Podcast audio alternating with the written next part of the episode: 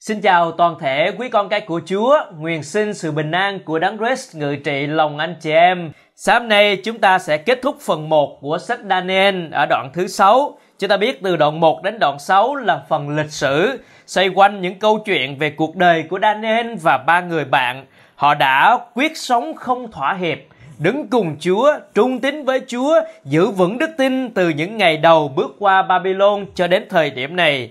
Và đức tin đó ngày càng gia tăng chứ không giảm sút. Chúng ta sẽ đến với đoạn 6 buổi sáng nay với chủ đề Người trung tín. Thưa hội thánh của Chúa, trung tín có nghĩa là thành thực và giữ đúng lời hứa. Trung tín cũng có nghĩa là một lòng một dạ không thay đổi và Chúa yêu thích những người trung tín. Kinh Thánh nói rằng với người trung tín, Chúa tỏ mình thành tín. Buổi sáng nay chúng ta sẽ nói về Daniel, một người trung tín với Chúa. Chúng ta có còn nhớ ở đoạn 1 giới thiệu về Daniel là một thanh thiếu niên ở khoảng độ tuổi 16 khi bị đày qua Babylon với thân phận là một người tù binh, một nô lệ.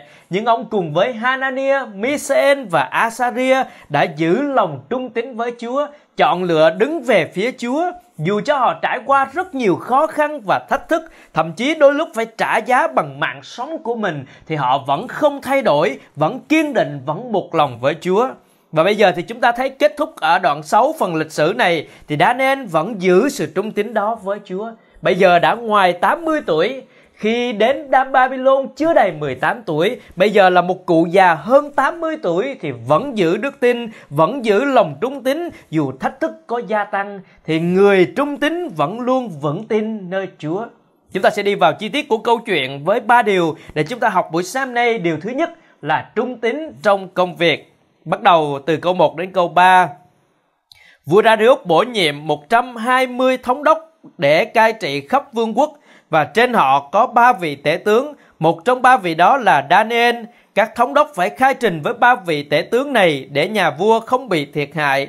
Daniel vượt hẳn hai vị tể tướng kia và các thống đốc, vì ông có thần linh siêu phàm. Vua có ý định lập ông cai trị toàn vương quốc. Uh, Darius ở đây không phải là tên của một vị vua mà Darius là một tước hiệu. À, ông có thể là đại diện cho Siru hoặc cũng chính có thể là chính Siru. À, chúng ta không biết thông tin chính xác về điều này, nhưng chúng ta biết đây là vị vua đã chiếm à, lấy vương quốc Babylon dưới tay bên sát xa mà chúng ta đã học ở đoạn 5. Và bây giờ thì đã rút bổ nhiệm 120 thống đốc để cai trị các tỉnh ở trong vương quốc của mình. Và trên các vị thống đốc đó thì có ba vị tể tướng. Một trong ba vị đó chính là Daniel. Và các thống đốc phải khai trình tất cả mọi việc với ba vị tể tướng này. Như vậy chúng ta thấy ở đây Daniel đã ngoài 80 tuổi, vẫn đang được Chúa dùng với vai trò là một tể tướng và hơn nữa trong câu 3 thì cho thấy rằng Darius đang có ý định để lập Daniel lên một chức vụ cao hơn hai vị tể tướng kia để ông có thể cai trị toàn vương quốc dưới một mình vua mà thôi. Và cũng chính vì lý do này mà các tể tướng cùng các thống đốc đã lập mưu để trừ khử Daniel. Chúng ta xem câu 4 sẽ rõ.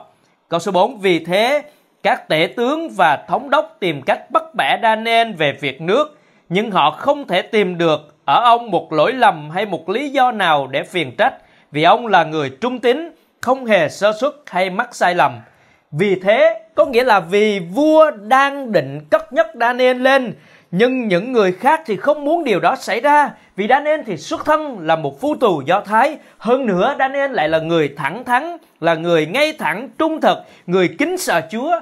Nếu Daniel được cất nhắc lên và mọi việc họ phải khai trình với Daniel thì họ dường như không thể trục lợi, không thể làm lợi ích cho bản thân của mình được. Cho nên họ đã hội họp lại với nhau, bàn mưu tính kế. Và sau đó thì họ nói rằng không thể tìm được ở ông một lỗi lầm hay một lý do nào để phiền trách vì ông là người trung tín, không hề sơ suất hay mắc sai lầm.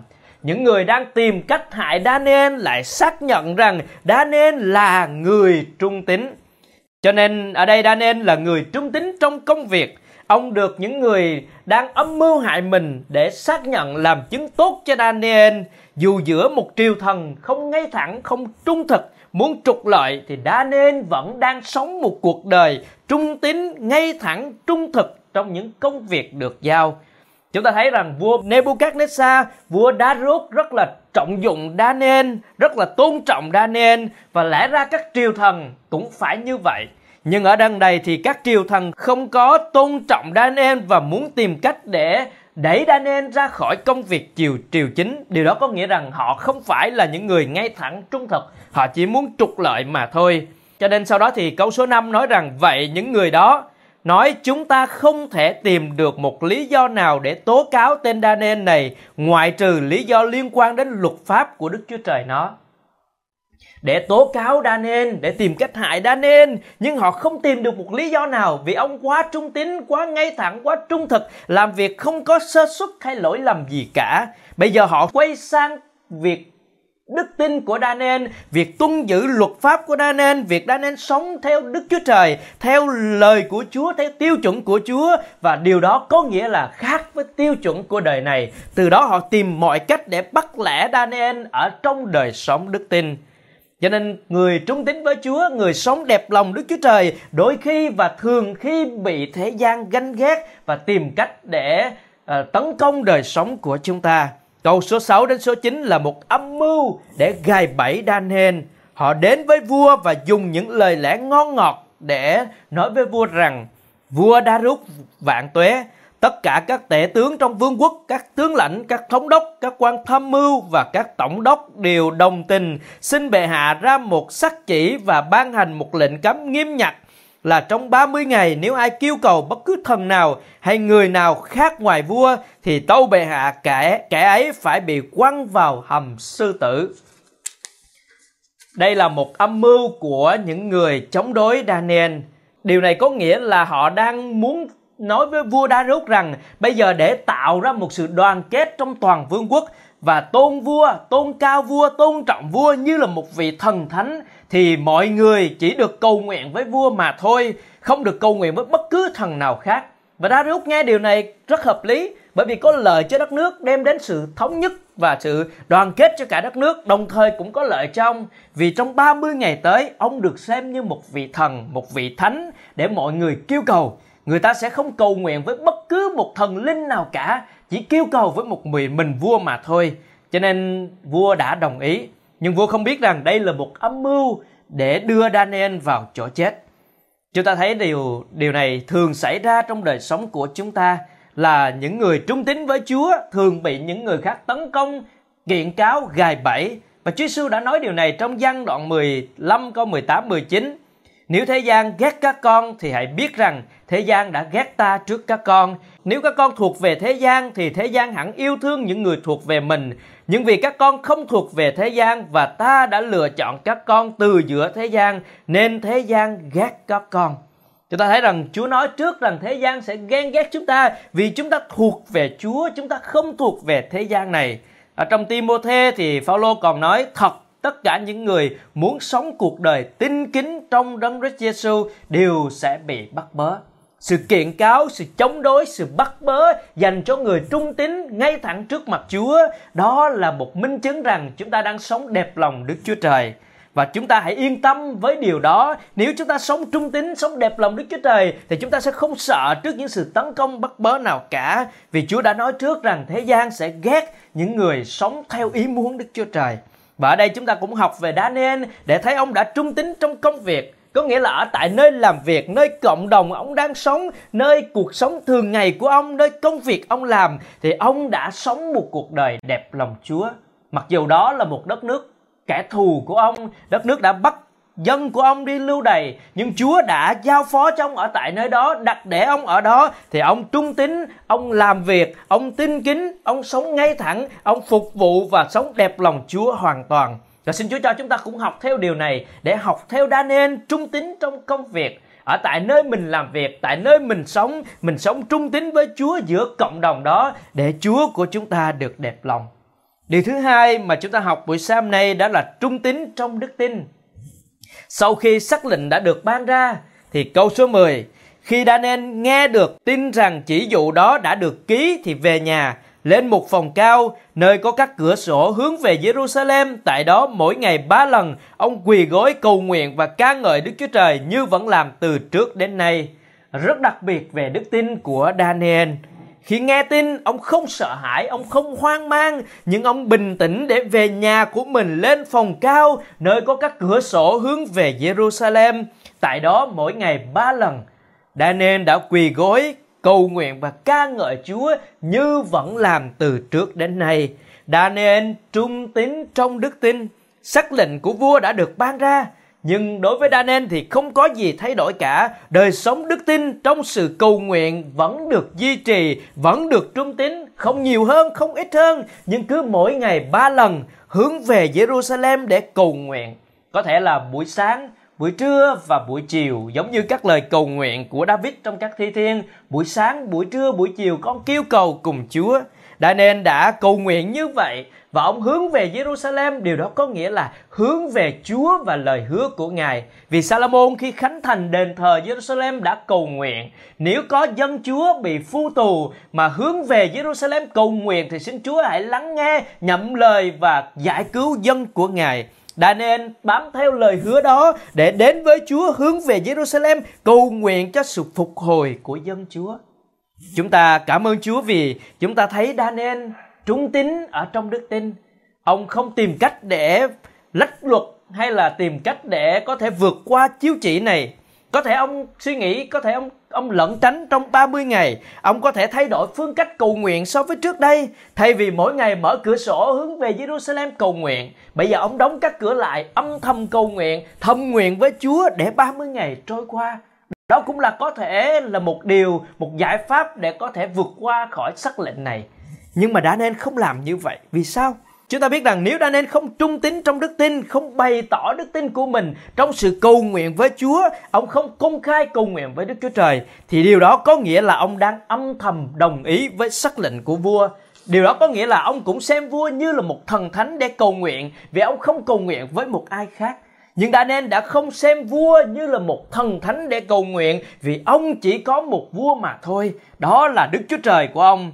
Cho nên Daniel đã chọn lựa trung tín trong sự cầu nguyện, bày tỏ đức tin của mình mặc dầu sắc lệnh của vua đã được ban ra. Và chúng ta hãy nhớ rằng, chúng ta chỉ có thể vâng theo sắc lệnh của Chúa mà thôi. Nếu có bất cứ điều gì, bất cứ ai, bất cứ thế lực nào muốn chúng ta làm sai trái đi lời của Chúa thì chúng ta chỉ có một lựa chọn mà thôi. Đó là thà vâng lời Đức Chúa Trời còn hơn vâng lời người ta. Chúng ta chọn lựa để vâng lời Chúa. Daniel đã vâng lời Chúa giữ đức tin không thỏa hiệp, trung tín trong đức tin của mình với Chúa. Ở đây khích lệ đời sống cá nhân của chúng ta, giữ sự trung tín trong đời sống đức tin của mình và đặc biệt ở đây là sự cầu nguyện mỗi ngày với Chúa. Daniel có ba lần mỗi ngày để dành thời gian đến với Chúa quỳ gối cầu nguyện ca ngợi Chúa. Và xin Chúa cho chúng ta cứ trung tín trong sự cầu nguyện của đời sống chúng ta với Chúa.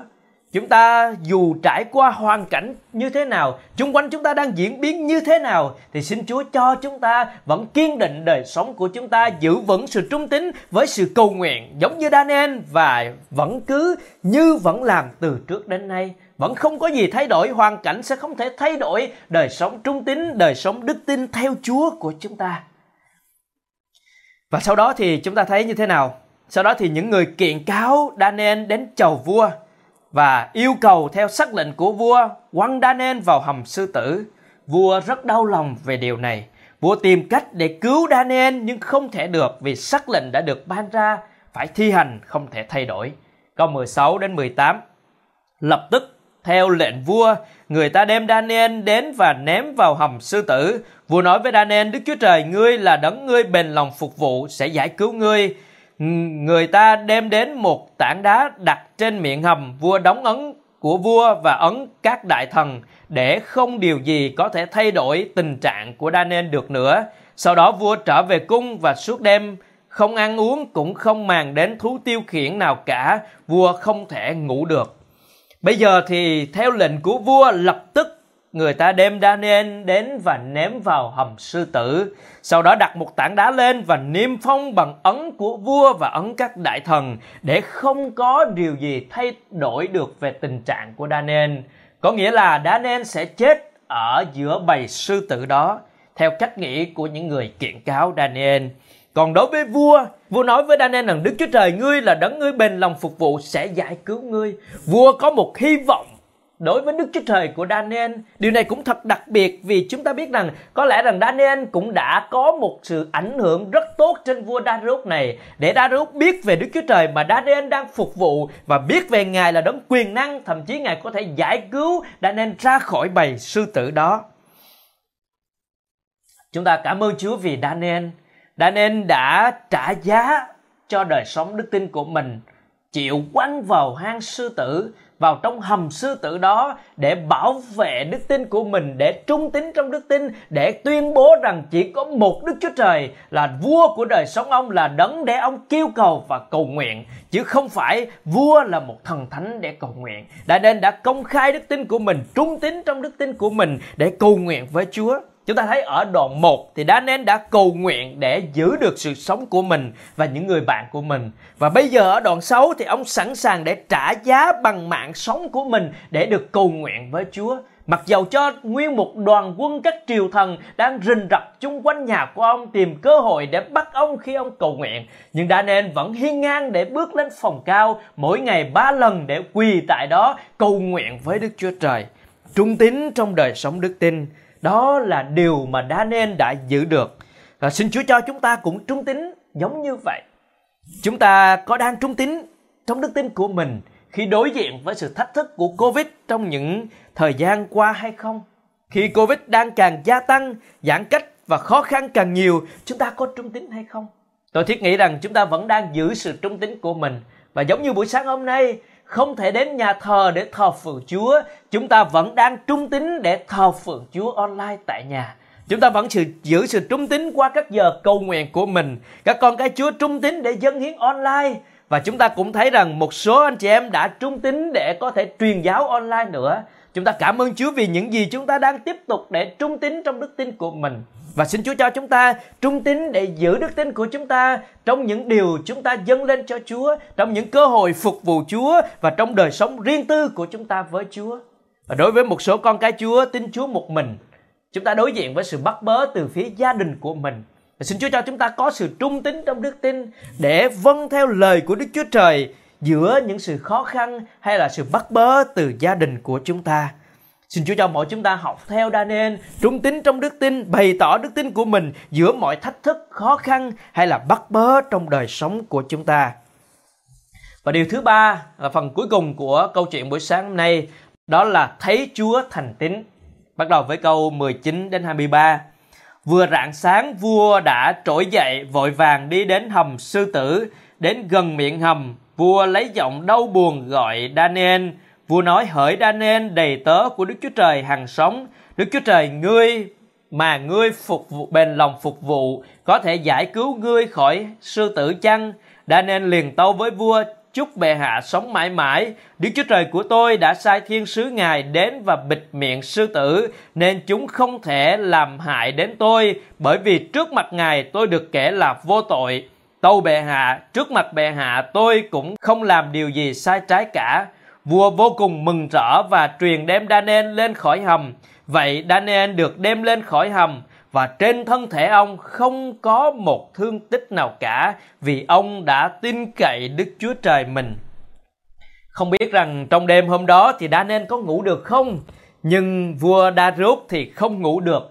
Ông lo cho Daniel cho nên vừa rạng sáng ông đã đến hầm sư tử để gọi Daniel. Ông nói rằng Đức Chúa Trời mà ngươi bền lòng phục vụ có thể giải cứu ngươi khỏi sư tử chăng? Daniel lập tức đã trả lời với vua, Đức Chúa Trời của tôi đã sai thiên sứ Ngài đến và bịt miệng sư tử, nên chúng không làm hại đến tôi. Chúa đã sai thiên sứ của Ngài đến bịt miệng sư tử. Sư tử không thể làm hại đến Daniel. Câu 23 thì nói rằng vì ông đã tin cậy Đức Chúa Trời. Sự trung tín, sự tin cậy trọn vẹn nơi Đức Chúa Trời đã giúp cho Daniel kinh nghiệm nhìn thấy một Đức Chúa Trời thành tín trên cuộc đời của ông. Ở trong Thi Thiên 34 câu 7 thì nói như thế này, Thiên sứ của Đức Sô Va đóng trại chung quanh những người kính sợ Ngài và giải cứu họ. Chúa đã ban lệnh cho thiên sứ Ngài bảo vệ gìn giữ Daniel. Chúa không để Daniel ở một mình trong hầm sư tử, Nhưng Ngài đã sai thiên sứ Ngài đến để giải cứu Daniel, Đã bịt miệng sư tử bảo vệ ông chúng ta thấy thật đặc biệt về ân điển của Chúa, sự chăm sóc của Chúa, sự thành tín của Chúa, bảo vệ, gìn giữ những người tín kính, trung tín để phục vụ Đức Chúa Trời. Chúng ta cảm ơn Ngài. Cũng giống như Hanania, Misael và Asaria, họ ra khỏi lò lửa hực, không hề hấn gì, mùi của lửa không bám vào người họ, nhưng mà những người ném họ vào lửa thì bị cháy chết. Thì Daniel ở đây cũng vậy, Daniel đã ở trong hầm sư tử suốt một đêm nhưng không có một thương tích nào cả. Ngợi khen Chúa vì sự giải cứu của Ngài trên Daniel. Nhưng mà trong câu 24 thì cho thấy rằng những người kiện cáo Daniel sau đó bị vua quăng vào hầm sư tử. Khi chưa đến đáy hầm thì sư tử đã vồ chết tất cả. Chúa đã thành tín để bảo vệ những người trung tín với Ngài. Ông đã phục vụ Chúa, trung tín với Chúa và nhìn thấy sự giải cứu của Ngài trên cuộc đời của ông. Và chúng ta thêm xem tiếp những câu còn lại, câu 25 đến câu 28 thì vua Đa Rút đã ra một chiếu chỉ để cho mọi người phải tôn kính Đức Chúa Trời của Daniel. Một lần nữa, qua đức tin của Daniel, sự trung tín của ông đã đem lại sự vinh hiển dâng cho Chúa. Daniel đã trung tín với Chúa và thấy Chúa thành tín và ông dâng mọi sự vinh hiển đó cho Chúa của ông. Chúng ta ngợi khen Chúa và xin Chúa cho chúng ta cũng học được điều này. Giữ vững lòng trung tín vì biết Chúa thành tín Chúng ta giữ vững lòng trung tín vì biết Chúa thành tín. Xin Chúa nâng đỡ và khích lệ chúng ta. Buổi sáng nay chúng ta đã học về Daniel, người trung tín với Chúa. Ông trung tín trong công việc với những gì Chúa giao, Chúa đặt để, Chúa ban ơn thì ông trung tín và làm tốt phần của mình. Mặc cho những người chung quanh của ông như thế nào thì ông vẫn giữ sự trung tín ngay thẳng trong công việc nơi mà Chúa giao phó. Và ông cũng là người trung tín tín trong đức tin. Ông trung tín suốt cả cuộc đời của mình, trung tín để giữ mình trong sự cầu nguyện, trung tín để can đảm bày tỏ chúa cho những người chung quanh để danh chúa được vinh hiển. Ông trung tín trong đức tin dù phải trả bất cứ giá nào. Và cuối cùng, ông kinh nghiệm, ông nhìn thấy chúa thành tín. Ngài đã tỏ mình thành tín với ông, bảo vệ, gìn giữ ông, cứu ông thoát khỏi hầm sư tử. Và điều đó khích lệ đời sống chúng ta. Ngày hôm nay chúng ta cũng đang theo Chúa, và Ngài nói với chúng ta rằng khá giữ trung tín cho đến chết. Chúng ta cần giữ đời sống trung tín của mình theo Chúa, vì Chúa vẫn luôn thành tín với đời sống của chúng ta. Chúng ta đang đi theo Chúa và lời hứa lớn nhất của Chúa Giêsu cho cuộc đời của chúng ta, đó là Ngài đảm bảo sự cứu chuộc linh hồn cho chúng ta. Không những vậy mà Ngài còn hứa với chúng ta khi ở trên đất này, thì Chúa hứa rằng Ngài vẫn ở với chúng ta luôn cho đến tận thế. Điều đó có nghĩa là trong bất cứ hoàn cảnh nào, trong bất cứ thời điểm nào, dù bất cứ điều gì xảy ra, Chúa Giêsu vẫn ở luôn với chúng ta cho đến ngày tận thế để chúng ta được gặp lại Ngài. Ngài vẫn luôn ở bên chúng ta, bảo vệ, chăm sóc, gìn giữ chúng ta. Phần chúng ta thì cứ trung tín, vững tin để bước đi theo Ngài. Giống như Daniel, Chúa thành tín bảo vệ cuộc đời của ông. Phần ông là trung tín để bước đi theo Chúa. Ngày hôm nay chúng ta đi theo Chúa Giêsu cũng vậy, phần chúng ta giữ sự trung tín của mình với Chúa, phần của Ngài, Ngài thành tín sẽ bảo vệ chăm sóc cuộc đời chúng ta. Giữ vững lòng trung tín vì biết Chúa thành tín. Xin Chúa ban phước cho mỗi chúng ta buổi sáng nay để chúng ta giữ vững lòng trung tín vì biết Chúa thành tín. Amen.